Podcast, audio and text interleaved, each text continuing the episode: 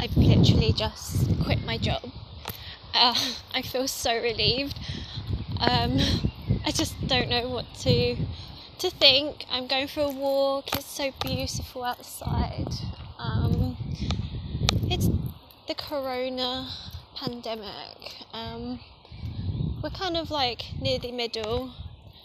You would assume that because of you know the quarantine, it's making people go crazy, but it's weird.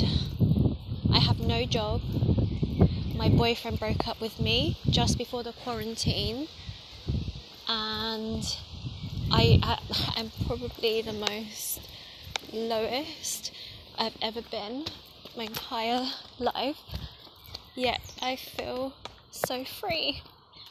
I just don't know how. It's weird. Like, not having all the things you thought, well, I thought that would make me happy is making me feel the most me. I just, it's crazy. Maybe it's one of those, like, I don't know, those defining moments in life people talk about. yeah. It's a nice day today.